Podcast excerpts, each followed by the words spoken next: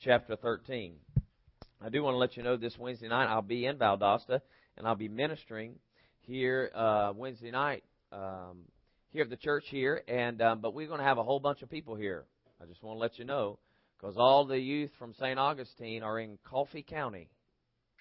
They're in Coffee County at General Coffee County State Park. We're doing a um, uh, our youth pastors they put together a, a youth um, you know summer camp. Pastor Marcus actually after here he's going to go over there and take the first few nights and do worship for them because who normally does our praise and worship in our youth they're on vacation for a couple of days and then they'll come back up on Wednesday. So they're going to be doing an outreach, as you know, um, here for the church. They're going to be going out to the uh, McKee Park and they're going to be doing some dramas and different things and inviting people to church. So we're going to come up and uh, do service here. I think we've got about 30 something, maybe close to 40 that went to camp. So it'll be filled house. It'll be packed out. It'll be fun. So I want to encourage you to be here on Wednesday night, and we'll do a little bit different uh, than what we normally do on the Wednesday night as far as the Bible study, because you know I'm going to take some time to minister to the youth. Uh, but you know uh, I was a youth pastor for some years, and um, it was fun, and so we'll have a good time, you know, ministering to them. But then it, you know you always get something yourself. Amen. So definitely don't stay home because you think a bunch of youth are here. It's fun to be around youth. Amen. Okay. So I want to encourage you to be here. 7:30. No, right? What time are we? Seven o'clock on Wednesday night. Seven thirty down in St. Augustine. All right. In Numbers chapter 13, starting in verse 17, let's look at this together. Now I'm going to read out of the New Living Translation. It'll be a little bit different than the New American Standard, uh, but we want to kind of go line by line. It says, Moses gave the men these instructions as he sent them out to explore the land. He said, Go northward word to uh, this town, into the hill country. See what the land is like and find out whether the people living are strong or weak few or many? What kind of land do they live in? Is it good or bad? Do their towns have walls or are they unprotected? How is the soil? Is it fertile or poor? Are there many trees? Enter the land boldly and bring back samples of the crops you see. It happened to be the season of harvesting the first ripe grapes. Verse 21 So they went up and explored the land from the wilderness, from this place as far as this place, near this place. Going uh, northward, they northward they passed first through this town and arrived at this one, where this person, this person, and this person are descendants of of Anak. Y'all, y'all will follow me? Amen. Y'all understand where we're coming? Okay. He says, and this is the ancient town of uh, Hebron, um, was founded seven years before the ancient city of Zoan. Verse 23 When they came to what is now known as the valley of this place, they cut down a cluster of grapes so large that it took two of them to carry it on a pole between them. Can you imagine that? Can you imagine going down to Publix, you know, or at Harvey supermarket and, and finding grapes that both of you are going to carry out on a stick? That's some big grapes. I mean, it's like grapefruit grapes. Okay? And so they did this thing, and it says, verse 25, after exploring the land for 40 days, the men returned to Moses, Aaron, and the people of Israel in the wilderness, they reported to the whole community what they had seen and shown them the fruit they had taken from the land. This was their report to Moses. We arrived in the land you sent uh, us to see. It is indeed a magnificent country, a land flowing with milk and honey. Here is some of its fruit as proof. Verse 27 here. So look at it, says, Thus he told them, We went into the land where you sent us, and certainly does flow with milk and honey, and and this is its fruit. So they understood because they have come out of Egypt. This is the nation of Israel, okay? And God has delivered them out of Egypt because they were slaves there for 432 years. Why is God interested in the nation of Israel? Well, let's go back a little bit further in Genesis. A little bit further, we find out that God had made a covenant with a man named Abram. And he told Abram in Genesis chapter 12, he said, eh, I'm going to cut covenant with you, and out of you, I'm going to make a, a great nation. Okay? A great nation. God's concerned about national things. And he talks this way all the time.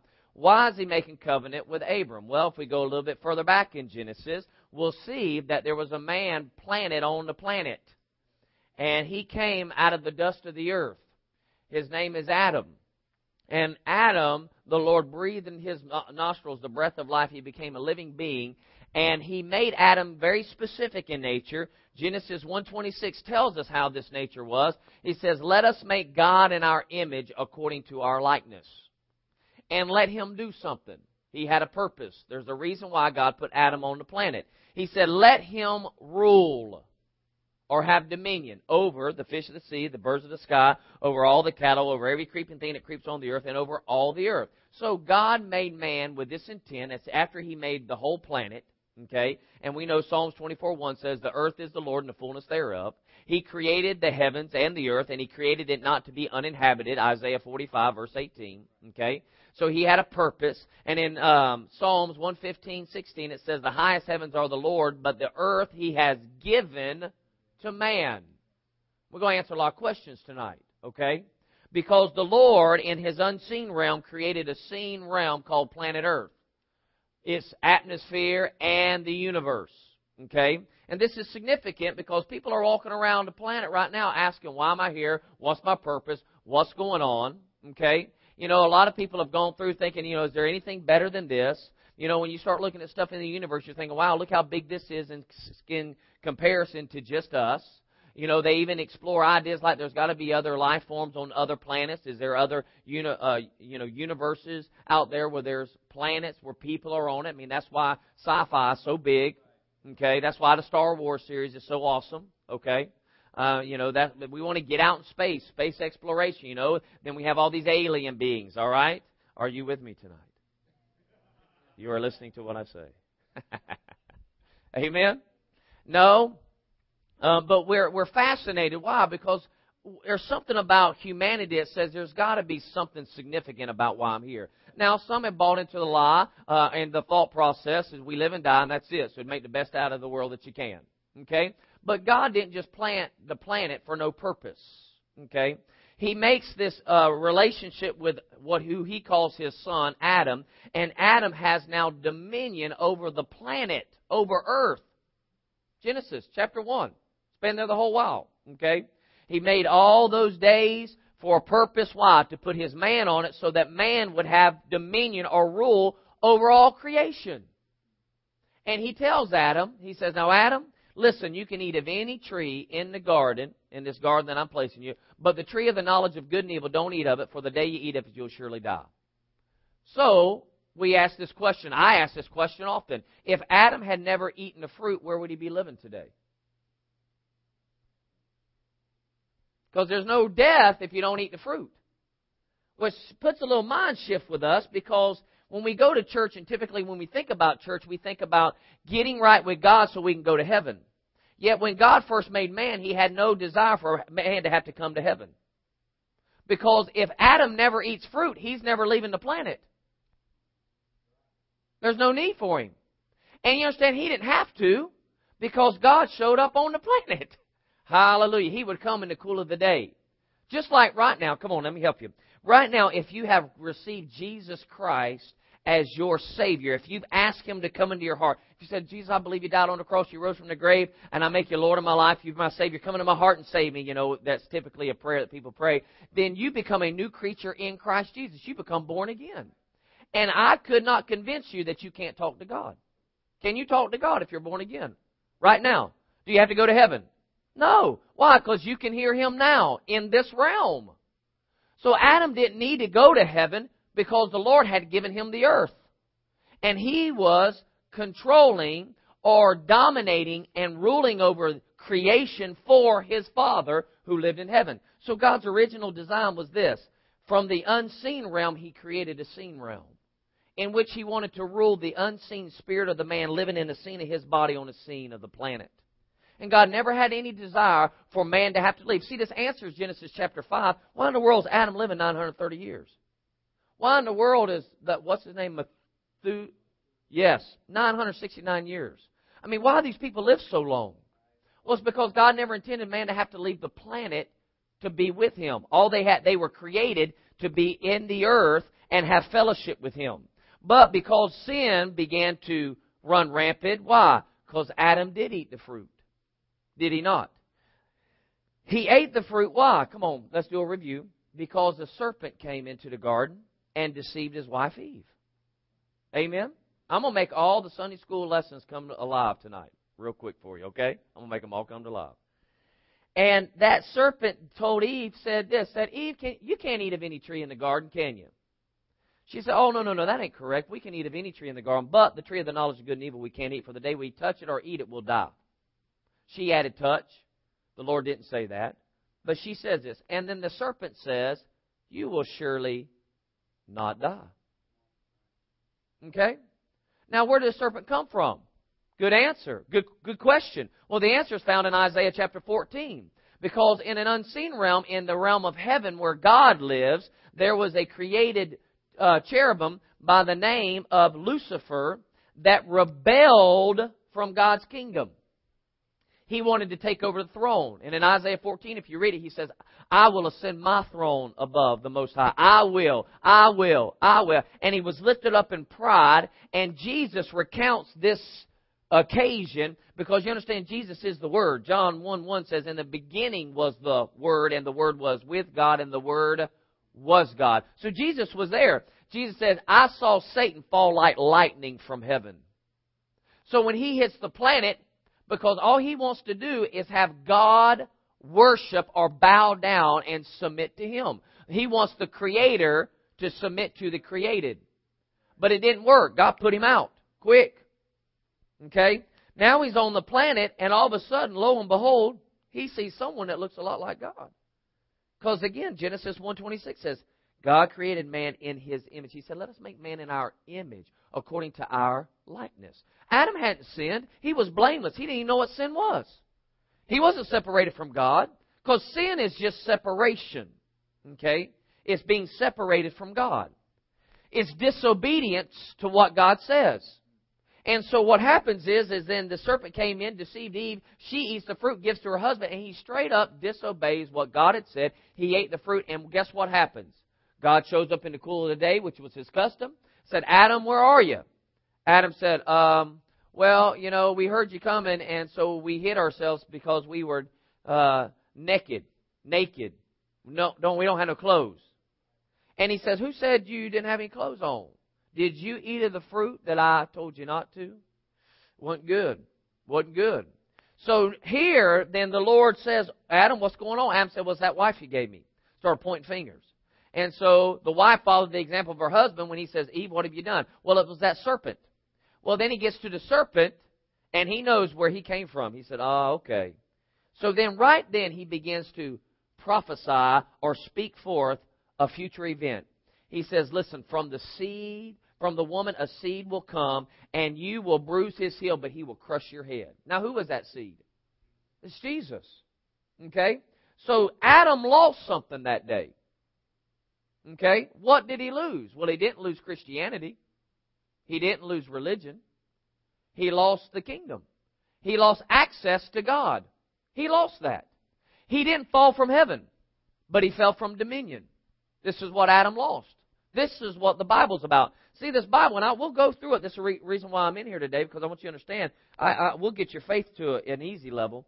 The Bible is about a king, his kingdom, and his offspring. So when he gets up to Abram, he says, I need to make you a holy nation. He didn't say, I'm going to make you a great religious man. I'm going to bring a great religion in. He did not do this. He said, I need to cut covenant with you because I want to bring back my government rule in the earth. I want my kingdom to have access here again. See, when we get to Jesus, Isaiah chapter 9, put that one up there, Isaiah chapter 9, verse 6 and 7. It's prophesied about Jesus that he would bring something. Okay? Because all we ever hear about Jesus is that he died on the cross, and he did do this. Why? Because he had to. Because without the shedding of blood, there's no remission of sin. Because when Adam is is uh, has no clothes on his wife, what does God do? He there's an animal that is killed so that they are covered. Well, sacrificing lambs and goats and all that stuff's good for a season, but there's someone who's going to come once and for all and pay the eternal price of all disobedience to the throne of God. And it says this, look in Isaiah 9, he, the prophet Isaiah prophesied about it. He said, For a child will be born to us, a son will be given. Who is this child? This is Jesus. It says, and the what? The government will rest on his shoulders, and his name will be called Wonderful Counselor, Mighty God, Eternal Father, Prince of Peace. Verse 7. For there will be no end to the increase of his what? Man, and all the while we hear Christianity and you think you're in a religion when the truth is, this is about a government. That's all this is about. Which is going to make it simple if you'll understand the kingdom. But it can be difficult if you want to stay democratic. Okay? And so it says that there will be no end to the increase of his government or of peace on the throne of David or over his what? His kingdom. To establish it and uphold it with justice and righteousness from then on and forevermore the zeal of the Lord will accomplish this. He will what? He'll accomplish this. Now remember, there was a time that God oversaw the nation of Israel. And they got to a point at one point that they said, We don't want God as our king. We want a man. You know, all these other nations got a man as king. You'll find this in 1 Samuel. And 1 Samuel was like, I can't believe you're rejecting. I mean, what are you doing? So he goes to God about this, and God said, Don't worry about it. They've not rejected you, Samuel, but they've rejected me as, and he says it this way, as king. He said, We're going to give them a man. And you let them know what that man king's going to do to them. Okay? they got King Saul. After King Saul fell and the anointing was taken off him, God went looking for a man after his own heart. And his name was King David. Hallelujah. Why? Because God's looking for people who want to do his will in the earth. And so he understands that man by nature don't, does not want to obey him and want to submit to Him. So He's got to get a new nature in them. When you're born again, what happens? The old passes away, and behold, all things become new. You are a new creature in Christ Jesus. And the Holy Spirit comes inside you and bears witness with your spirit that you are a child of God. Amen. Why is this? Because in God's kingdom, there's no illegal immigrants. You cannot smuggle your way in. You must be born of this nation. Paul said our citizenship is written in heaven. Now let's look at this real quick, and we'll come back to Numbers just to let you see. Put this up there. Turn over to uh, John chapter 18. John chapter 18, just to let you know that Jesus is King, and He's really coming about government stuff. Because you know what? I, I, I challenge you. Take your Bible, please take your Bible that hopefully you're reading all the time, and go through the four Gospels and see what Jesus preached about. The first message Jesus preaches in Matthew chapter 4, verse 17 is repent for the kingdom of heaven is at hand. That's all he preached about. It's about 130 something times, I believe it is, or 113 times, that Jesus mentions the kingdom. He preaches this everywhere. Everywhere he goes, he's talking about the kingdom. That's all he's talking about is the kingdom. What's he talking about? I've come and represent the government that eventually is going to take over the planet. That's what he's doing. He says, and you need to get with me because the word repent is not a religious word. It literally means this change your thinking, side with my party. In the Greek, that's what it means. So he's saying you need to change your thinking. You need to side with my party. Why does he say change your thinking? Because Jesus is saying, my daddy made this planet, and it's not like he originally made it. There's something else going on in the planet that see, that the seen realm sees, but that'll deceive you there's a more real truth in the unseen.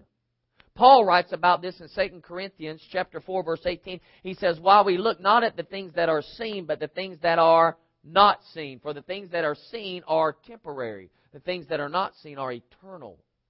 And so he's trying to get them to refocus on God's word that comes from his realm, and if you'll do that, you'll be changed.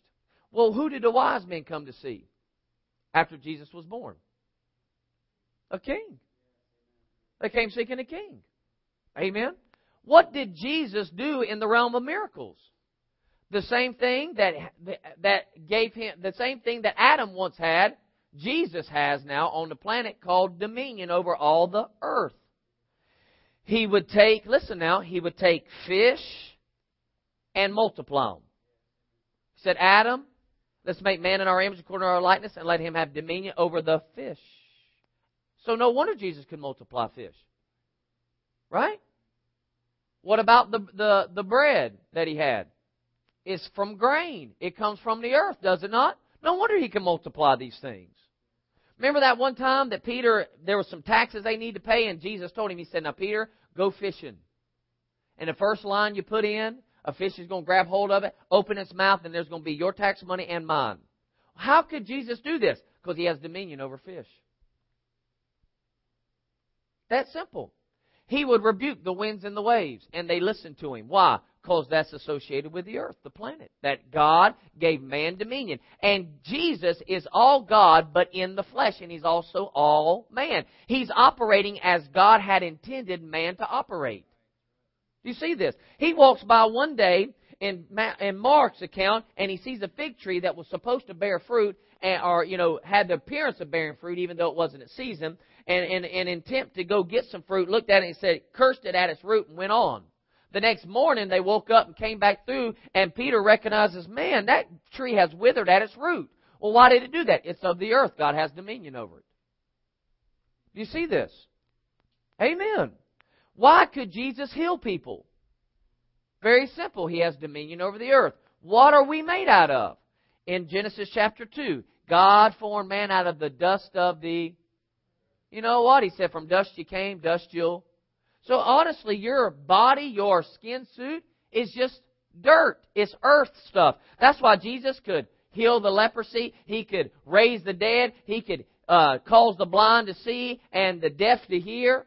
Why? He had dominion over the earth. All of his miracles are, are, are associated with the earth. So here, John chapter 18, let's start in verse 33 real quick, just to keep showing you that Jesus is the king.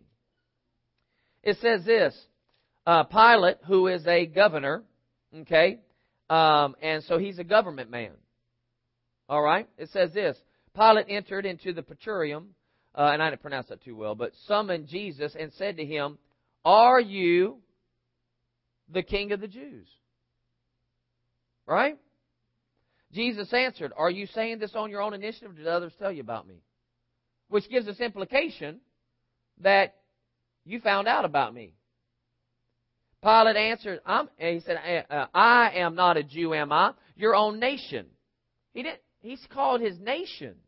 And chief priests, chief priests that are associated with his nation delivered you to me. What have you done? Jesus answered. Now look what Jesus says. He says, My kingdom's not of this world. If my kingdom were of this world, then my servants would be fighting so that I would not be handed over to the Jews. But as it is, my kingdom is not of this realm. Well, listen, if he says he has a kingdom, then kingdom is just king domain. It's what he has rulership of. Do you understand this? Okay? Now he has a kingdom of another realm because he's speaking from the God side. Though man has been given the earth, but man gave the earth over to the devil. That's why uh, 2 Corinthians 4 4 says, the God of this world. So the enemy now has control of the planet, in one sense. Man, he ha- he's operating in authority and dominion, all right? And Jesus has come to do something about it. Remember the, um, the um, uh, temptations that Jesus went underwent in, in Matthew chapter 4 uh, the devil tempted him. And the Lord would kept saying, It is written, it is written. And the last temptation he gave me, he took him up to a high pinnacle. And what did he show Jesus? All the what? He didn't show him religions. Because the devil knows this is about a kingdom. The devil knows this is about a government rule. Period. He showed him all the kingdoms of the world, and he said to Jesus, All these I will give to you if you will bow down and worship me. Which is the same thing he wanted his dad to do that was in heaven was to submit to the devil, to submit to Satan. Well, what did Jesus say? No, you will love the Lord your God only, only Him only, and sent that devil down the road. Hallelujah. But notice he tempted him with kingdoms. So Jesus tells him, My kingdom's not of this realm. So what's Pilate say next? Verse 37. Therefore Pilate says, So you are a king. Jesus answered, look what he answered you say correctly that I am a what? Kings are government people. You need to understand this. Kings are government people. For this I have been born, and for this I have come into the world to testify to the truth. Everyone who is of the truth hears my voice. So, in essence, Jesus came back to restore dominion to man. That's what he did. That's why when he died and rose from the grave, he made this statement. He said, All authority has been given to me in heaven and on earth. Paul later on, talking about him in one of his letters, he said, All authority has been given to Jesus in heaven and earth and under the earth. There's not a place that he doesn't have authority and dominion. Now, ultimately, ultimately, he's going to show back up in the planet. Remember in Acts, he was taken off in a cloud, and the angel said, Now listen, he'll return the way he left. And we're all waiting for his return. But what's he bringing back with him? He's bringing the kingdom. He's going to do some things. He's going to take care of some things, okay? And ultimately, if you read Revelations, in uh, I believe it's 21 or 22, it says Jerusalem is coming down out of heaven. He's going to create a new heaven and a new. Why are we getting a whole new planet if all we're going to do is live in heaven the rest of our lives? No, God's going to restore things back to its original intent. So, what's important uh, for us to understand about this that we've communicated here is that God is a king and he has a kingdom, and his kingdom is full of kings. Have you heard this statement before? He's the king of. Well, who are those kings? It's us. He's the Lord of. Who are those lords? We are. And the Bible tells us in order to be born again, because Jesus only mentioned this one time in John chapter 3 to a, uh, a religious man by the name of Nicodemus eh, somewhere between 2 and 3 o'clock in the morning. He said, because he said, man, he said, Jesus, he said, Rabbi, called him teacher. He said, it's obvious that you're from the Father because all the miracles you do. And Jesus said, unless a man's born again, he will not enter the kingdom. What's he saying? He says, listen, you can't smuggle your way in. You can't buy your way into this nation. You must be born of this nation. How are you born again? You call on the name of Jesus. Right? It says that if we believe with our heart, what? That he died and rose from the grave, and confess with our mouth that Jesus Christ is, is Lord. That word Lord is not a religious word. It means owner of property. Lord is a government title. You know, over in England they have dukes and earls and lords. The word Lord means supreme in authority. Well, have we not read in the Word where it says we've been bought with a price? We're not our own. Now, this is tough in a democratic society. You know why? Because we want to do what we want to do. That's tough. Because, you know, we pick and choose what we like about our government and their positions and their stance. And, you know, we determine which party we want to get with. And you understand, you're still doing the same thing with the kingdom in the realm of determining which party. You're either going to be with the domain of darkness or the kingdom. But I'm going to tell you right now, you're submitting to one or the other. Because if you do not do what God's saying, then you are submitting to the enemy. Because the Bible tells us in Colossians chapter 1 that we were transferred from the domain of darkness into the kingdom of His beloved Son. When did that take place? When we got born again. And so he tells us, I believe it's in Luke chapter 17, verse 21, verify this. Luke 17, 21, he says the, the kingdom is not here or there, but it's within us. So uh, right now we're operating by the spirit of the kingdom, and the spirit of the kingdom's able to get things to take place in the planet for us. Eventually, there's going to be a global takeover. Period. Jesus will come back and take over the whole planet. That will take place. But today, we're taking territory for Him. How do we take territory? We communicate and we preach the gospel of the kingdom. And when we preach the gospel of the kingdom, this person that's not born again, which is in a skin suit, which is land, when they get born again, we take that territory. Hey, was that right? Luke seventeen twenty one. Right, right. So it's not here or there. You, you're not seeing it physically because it's not time for it to be seen physically but it is within us. It's by the Spirit. Now, if we act on it, we can cause things to produce or His Word to produce. But you're not going to see a castle. You see what I'm saying? That's what he was saying. He says, You're not going to see this fortified city. I'm not here to establish that at this point. What I'm here to establish is the authority reign. Okay? The authority reign of the kingdom. Okay? So, now let's go back over here to Numbers where I was at. Where we brought at this point is we have a nation that God has said, I'm going to take you out of Egypt and take you into the promised land, a land flowing with milk and honey. I want you to go in and possess it. I have given you the land. The Lord said this. So they went in, and it's just as God said. Okay? I mean, they've been in Egypt for 432 years as slaves. The Lord's heard their cry. He sent his man Moses in to deliver them. Moses delivers them out. They've journeyed a little bit through the wilderness. They've gotten to the Jordan River, and, and some people have come to Moses and said, Hey, get, get, let us go in and spy this place out and see how we're going to take it, since the Lord's given it to us. So he says, Okay, sounds like a good idea. Let's pick one person from each tribe. Y'all go in and spy it out. They did it for 40 days. They come back and they bear witness that it's exactly as God said. But here comes the problem. Let's look at this. Verse 28. So they say, here's the proof. It's a magnificent country. It is, as God said, a land flowing with milk and honey. Verse 28. But the people living are powerful. And their cities and towns are fortified and very large. We saw the descendants of Anak uh, who are living there. These were giants. Okay? And then all these other people here in verse 29. Verse 30, but Caleb tried to encourage the people as they stood before Moses. Let's go at once to take the land. He said, we can certainly conquer it. They are, they, um, but the other uh, men who had explored the land uh, with him answered, we can't go up against them. They are stronger than we are.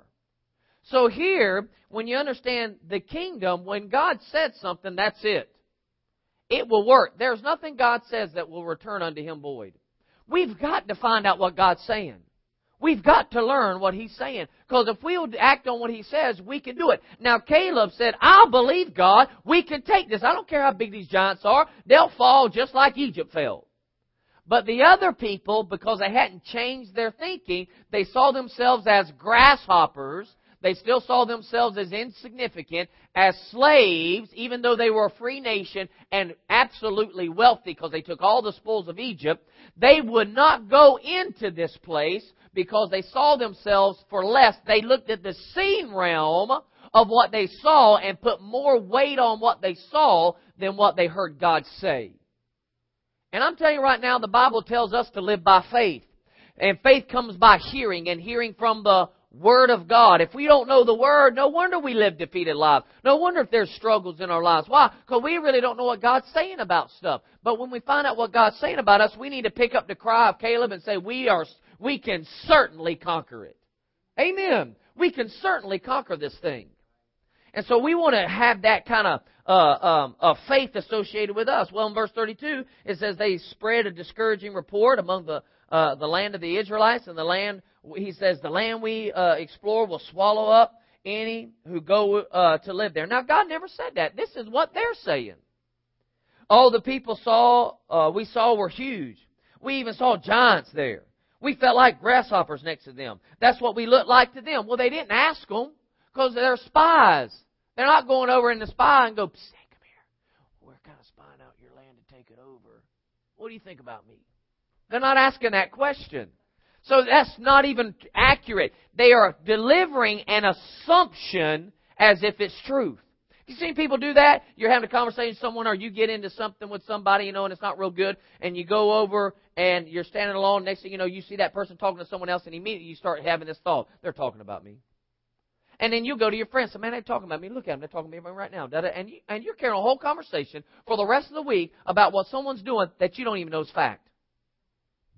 I mean, most people, if you listen tomorrow when you go to work, listen to what people are saying. Most of them are talking assumptions, not even truth.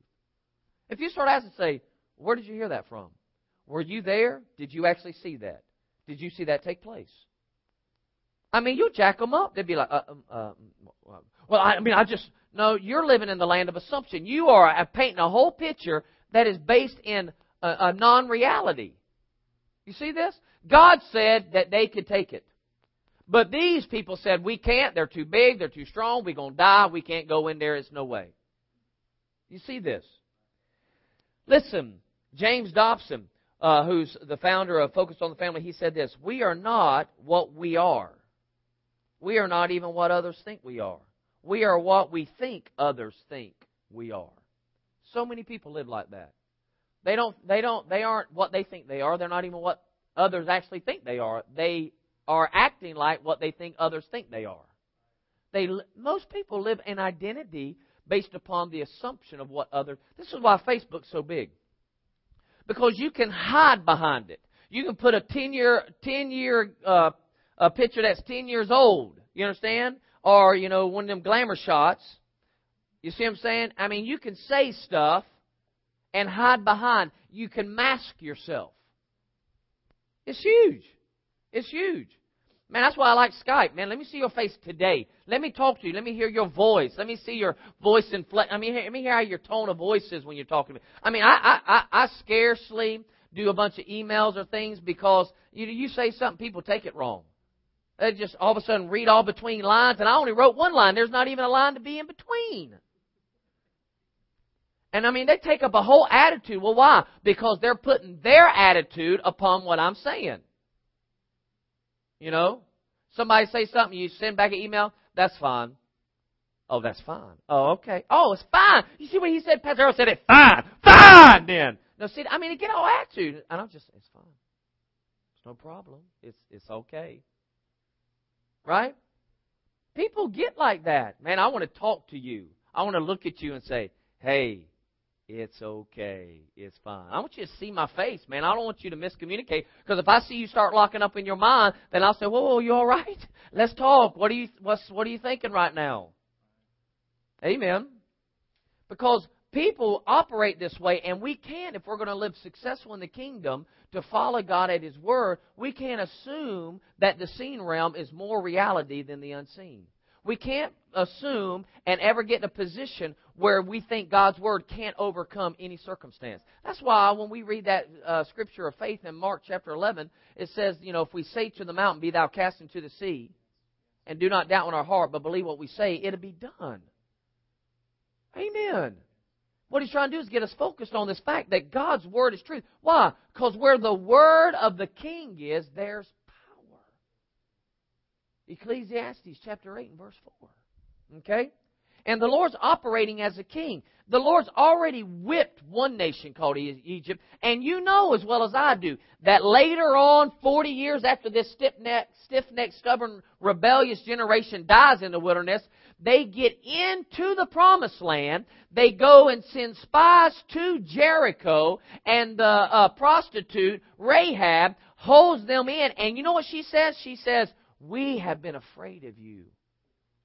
So the reality of this story is, is that all the while when they're saying we're grasshoppers and they're too strong for us, Jericho's saying, there's that nation of Israel. That's the ones who destroyed Egypt. Oh my gosh, and the Bible says that they were, t- they were shut up tight. They weren't letting anything in, going out. Why? Because they were afraid of that nation. They've heard. The Lord had already sent testimony and already sent reports to the nations to get them in fear and, and was going to bring His mighty hand to overcome. And did they overcome Jericho? But had to wait a long time because others who would not believe God at His word. No, we can certainly conquer it. Okay? Verse uh, chapter 14, verse 1 goes on and says, Then all the people began weeping loud, and they cried all night. Their voices rose in a great choir of complaint against Moses and Aaron. They're going to blame them. We wish we had died in Egypt. I mean, now they want to go back and be slaves. Even here in the wilderness, they wailed. Why has the Lord taken us to this country only to have us die in battle? God never said that. Have you heard people say that? Well, you know, I don't know why the Lord put that on me. The Lord ain't put nothing on you. Are you obeying Him at His word? Amen. I mean, people get sickness and disease. So I don't know why the Lord's trying to do this to me. You know, the Lord's just trying to teach me something. You know, always a funny statement when people say that about sickness and disease. Because they're taking prescription drugs at the time trying to get healed. If the Lord put it on you to teach you something, then why are you trying to get well? Your act of getting well was in rebellion then. If it's truth that He put sickness on you to teach you something. Why are you taking it into your hands to heal yourself if God wanted you that way? Since we're thinking, let's think. I mean, you run across people like this. Well, you know, the Lord's just trying to, you know, I got in that wreck because the Lord wanted to slow me down. I know my God would say, slow down. He don't have to get me in a wreck to do that. I guarantee he probably was warning you. You need to slow down. You need to slow down. You need to slow down. I told you you need to slow down. You just chose to listen in the wreck instead of the last uh, five um, red lights that you blew through, so to speak. You understand what I'm saying? Okay? Because the Holy Ghost is talking to us.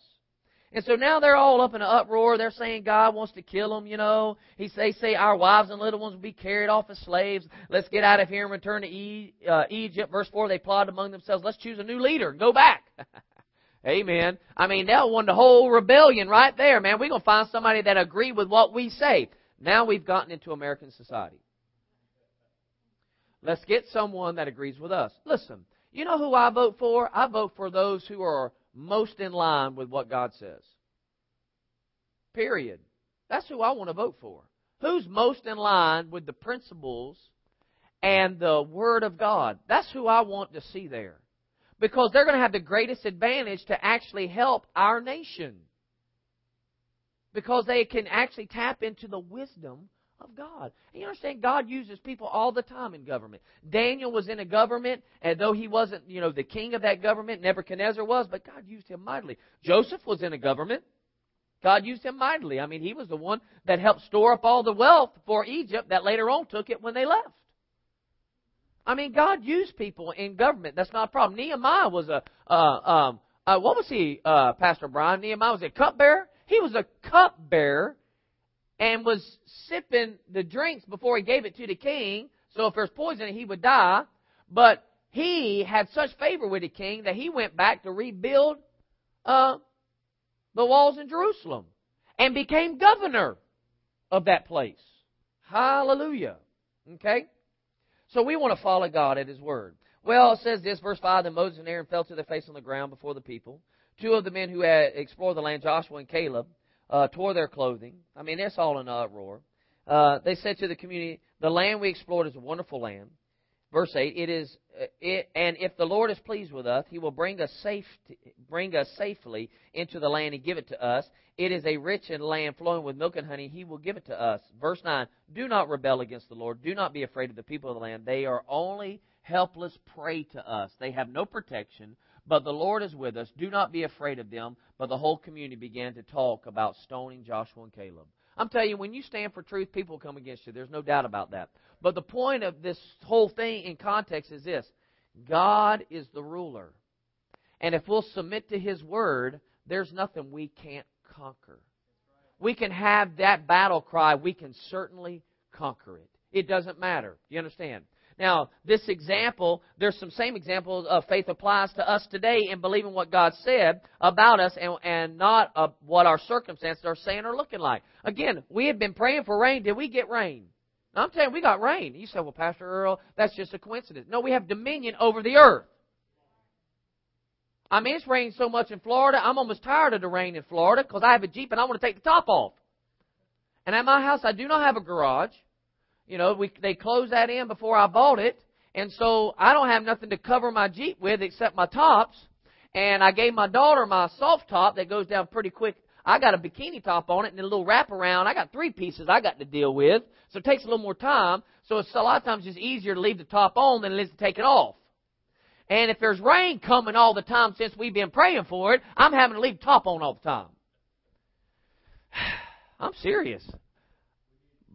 All right, I'm going to just continue to believe with you. Hallelujah. That's why I didn't bring my Jeep up here because I didn't want to hit the rain. When we hit rain coming all the way. But you understand, we can stand.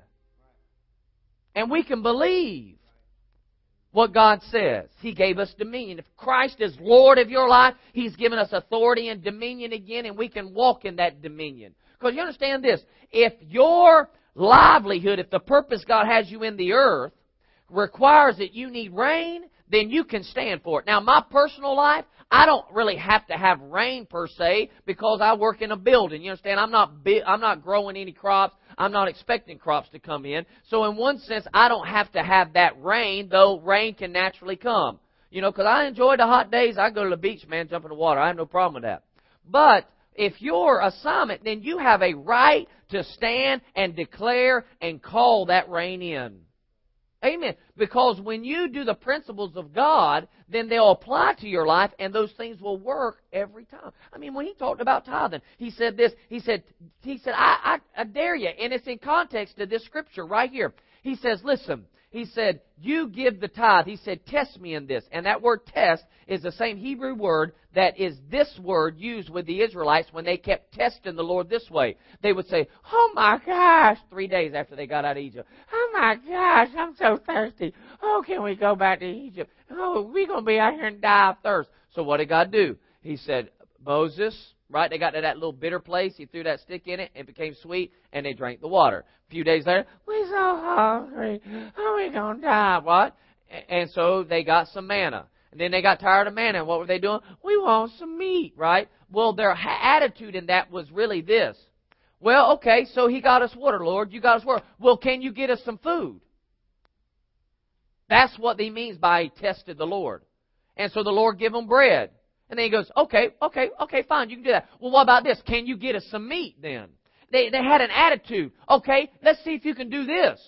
And the Lord said, we are to have that attitude when it comes to giving the tithe. He said, test me in this and see if I don't open up the windows of heaven. And that is not a window that pours money down. That is actually a water sluice, which was because it was a, a agricultural society. That means see if I don't open up the windows of heaven and pour out a blessing. And you understand it's a blessing when water starts hitting the crops. You know this. And it hits the ground because you can't control that in one sense. You have to allow God to get involved in that thing. And now we can, by faith, begin to stand and say, Lord, I'm on your principles. I know those windows can open. I know we need that. And we can call it this way, and it will come. He will turn things. I tell you right now, I've done it time and time again in the state of Florida. Whenever hurricane season's in, and it's in right now. Whenever one starts coming, and that's what I like about hurricanes, because they're somewhere and they do their little predicted track. Okay? And man, when I see any of them getting close to our coast, I'll tell you right now, I speak against it.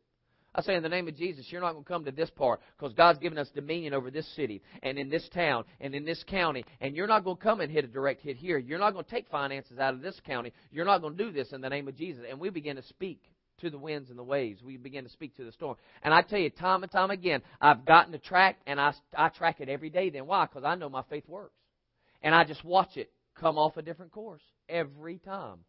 Every time it comes off. We since uh, we have not had a direct hit since I mean St. Augustine hadn't had a direct hit since 1964. Okay, but when we moved in, we had four hurricanes back in 2003, 2004. Charley and all that stuff.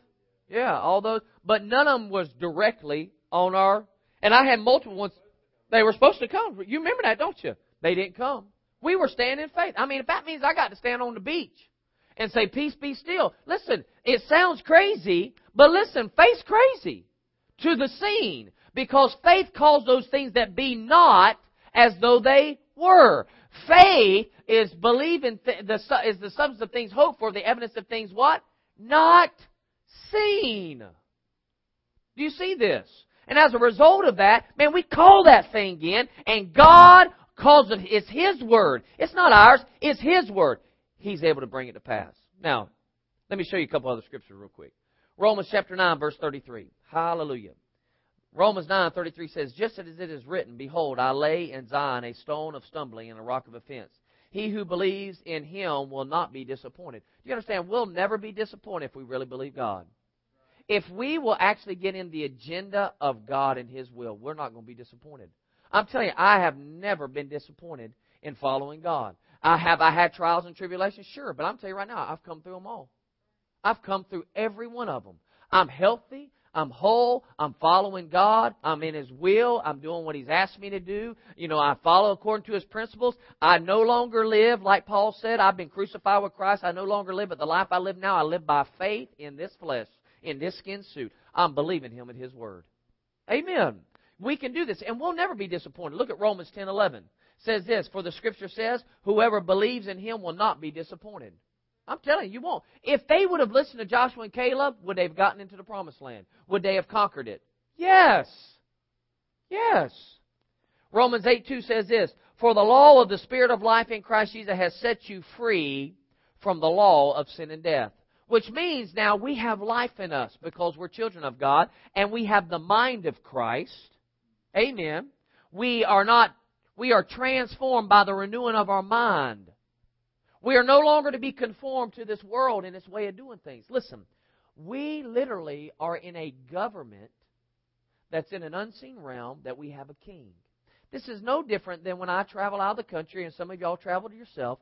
You hold a passport. And when you get in that other nation, they look at you and they know you're, man, they know I'm not of their culture. The, the places I've been, I ain't even close to looking like it. They know that's a foreigner. When I went to India, oh my gosh, man. I mean, I couldn't even walk down the streets. I mean, I'm white as white can be, and I even try to tan, you know, get darker. But man, they're following me. I'm dressed different. They know I'm not of this culture, so they see me as an American, and they associate that with money.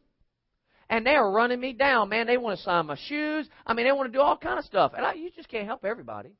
You just can't do it. You know, and you see poverty everywhere. I mean, it's just everywhere.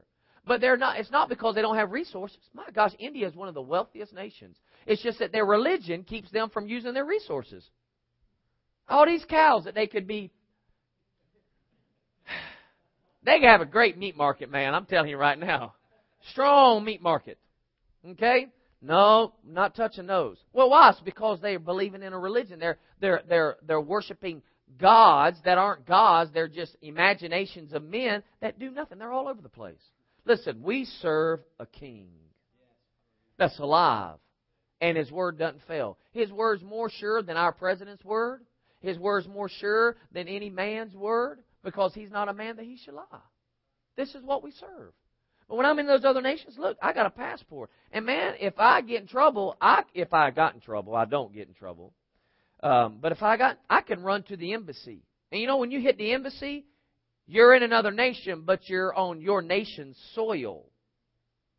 And Jesus told, prayed this prayer in John chapter 7. He said, Lord, they're not of this world as I'm not of this world. And I'm not asking you to take them out, but to protect them from the evil one. What did he want to protect us from? From the thoughts that the evil one brings to us to try to get us not to obey and submit to the will of God. If we'll submit to the will of God, your whole life will change. Listen, if you if you feel like your life in any way, shape, or form has some level of chaos, I bet I could, if I took the time with you, pinpoint it back to a place that you're not submitting. Period. I bet I can take it back to a place you're not submitting. Now, I'm not going to say if you live in total submission that you won't have issues because things will come to, against you. But you'll be in peace during that times. You'll walk in peace. You'll know this is, listen, we can certainly conquer this obstacle. We will overcome. This too shall pass. Amen. Listen, I'll give you this testimony and I'll close. Just talking about pulling in the unseen. Whenever we um, moved down in St. Augustine, we were in a middle school first when we planted at St. Uh, Anchor Faith Church there. God spoke to me and He said, "It's time to get out of the middle school. You need to go and get into a building where you can um, have more services. You can kind of control when you open and close." And so we went looking and we found one. Now I'll be honest with you, I was new to things. Okay, and um, so I went and talked to a gentleman, and what he said he the building was, I took it. I didn't even negotiate. Didn't know I could do that. I, I hate yard sales. I'll be honest with you. I mean, if it says fifty cent, man, why am I going to go? Will you take 25? I man, I'll give you the 50 cent. Yeah, I'm already getting reduced. Yeah, I don't haggle. I'm not like that. That's why I don't go buying cars. I mean, I'm just man, salesman. I it's got like sucker on the front. I mean, I'm pretty good at just saying no now. I don't even get in conversations. The last vehicle I bought that I've actually paid off my Tahoe, I went on there and I said, "Listen, this is what I'll pay. And I'm not going to stay here for you to figure it out. I've got things to do. You can call me. And I left. And he called and says, We'll do it at that price. Oh, okay. Well, I guess I'll have to finance this one. That's before I, you know, got delivered from a few things. And um, I said, okay. I said, well, see if you can get me financed. He called back, we can do it. Okay. I said, well, I'll come by and sign the paper. I wasn't, now most people go to dealerships for quite a long time. I was there 30 minutes tops. And the only reason I was there so long is because I was waiting for them to detail my vehicle. Because I'm, I, I, I can't get into that stuff, man. But I went to this guy and he said, listen, uh, he said it's 10,000. This, at, I mean, we were, St. Augustine was blowing us before we really were having some uh, issues with the housing market, the way it changed. And so, 10,000 a month, 10,000 for 10,000 square feet, pretty much. And so, okay, I said, yeah, we'll do it. And so we got into it. Now we were paying 2000 a month. That's it. And that was 2000 and included electric, water, toilet paper, paper towels. Then I went at 10,000 a month and I had to start paying my own electric bill, my own water bill, my own electricity, my own toilet paper. Man, people go through toilet paper. I didn't realize that until I had to start buying it all the time. Paper towels, all that stuff. And we got that thing, and, and, and we went, I mean, and we had momentum. My gosh, we had momentum coming in. And then the county came and said we couldn't be there. It was a huge mess. Well, it was an attack, is what it was. In fact, the Wednesday night before we left the school, I prophesied that we would have some challenges. I didn't realize it would happen the next day.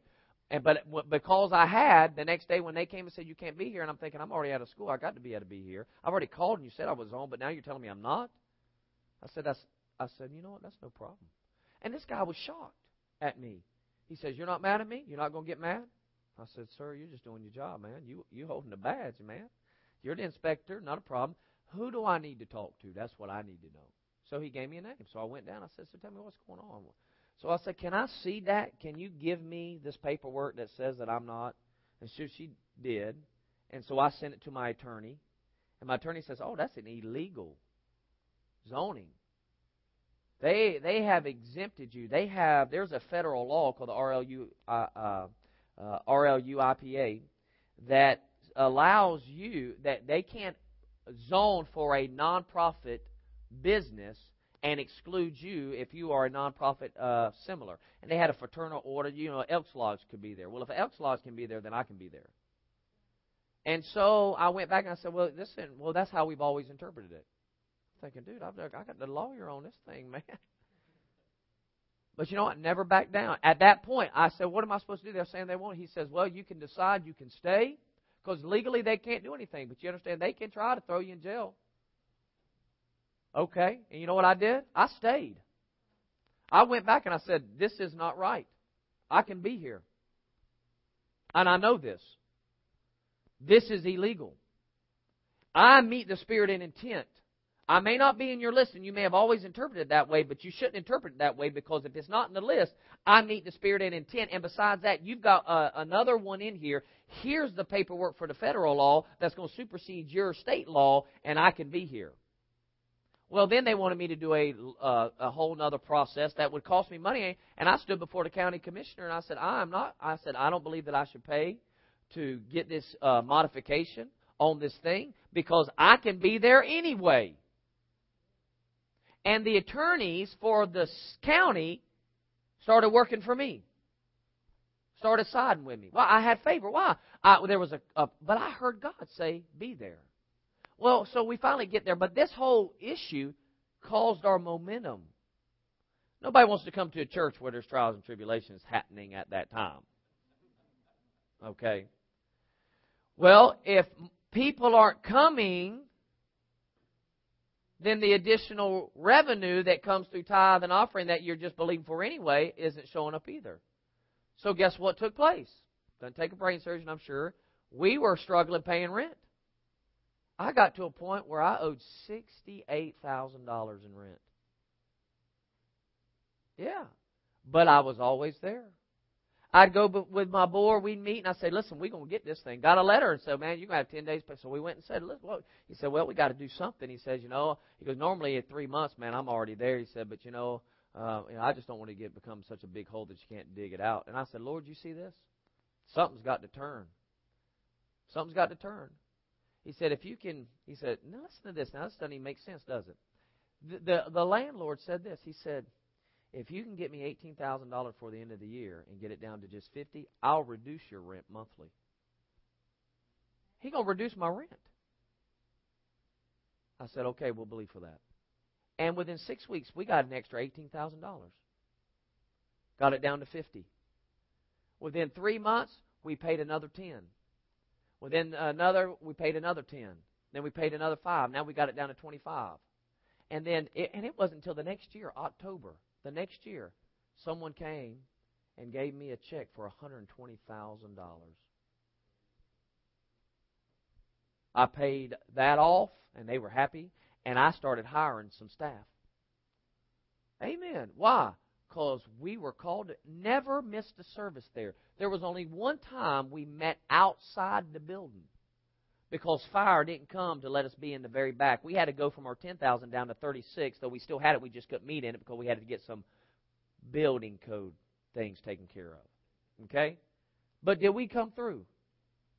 Sure did. You know what? I know there's plenty of people that can fold and okay. You know what? I said, God said we'll be here.